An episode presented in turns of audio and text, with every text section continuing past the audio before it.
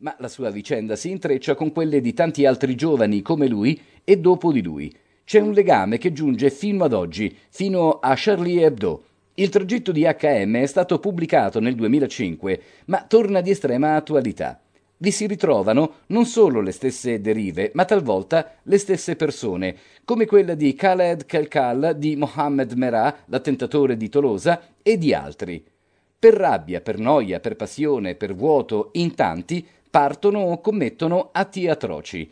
Un po' narcisisti, un po' abbandonati, questi giovani periferici hanno in comune la mancanza totale di comunicazione con il mondo degli adulti, con le famiglie, con gli educatori sono figli di due mondi che non si amano, dell'Islam ma anche dell'Occidente. Alla fine maturano un'insana passione per l'assoluto, meglio uccidere e morire che vivere così.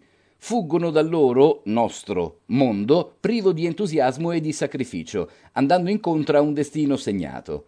In questi decenni intere generazioni di aspiranti terroristi come loro hanno attraversato la linea d'ombra dietro la quale oggi appare l'atroce realtà di Daesh. Nota acronimo delle parole arabe equivalenti a Stato islamico dell'Iraq e della Siria, ISIS. Chi sono gli attentatori?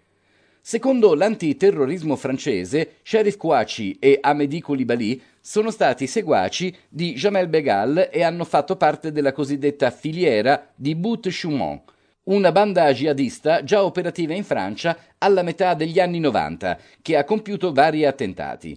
In quegli anni Sheriff frequenta la moschea della Rue de Tanger, nel diciannovesimo arrondissement parigino. L'imam è un certo Farid Ben Yettou, vicino al GIA e alle sue successive metamorfosi.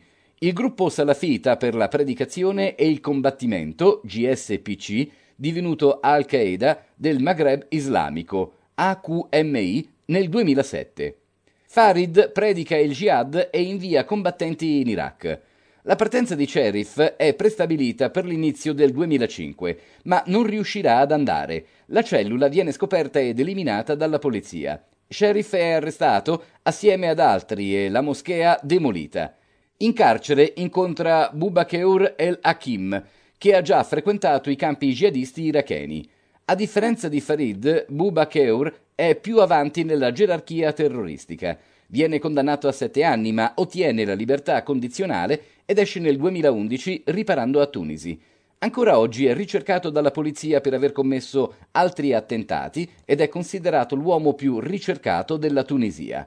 Sheriff, che non ha ancora commesso reati gravi, esce di prigione per essere nuovamente arrestato nel 2013 con l'accusa di aver partecipato, alcuni anni prima, al progetto di evasione di Smain Ait Ali Belkacem.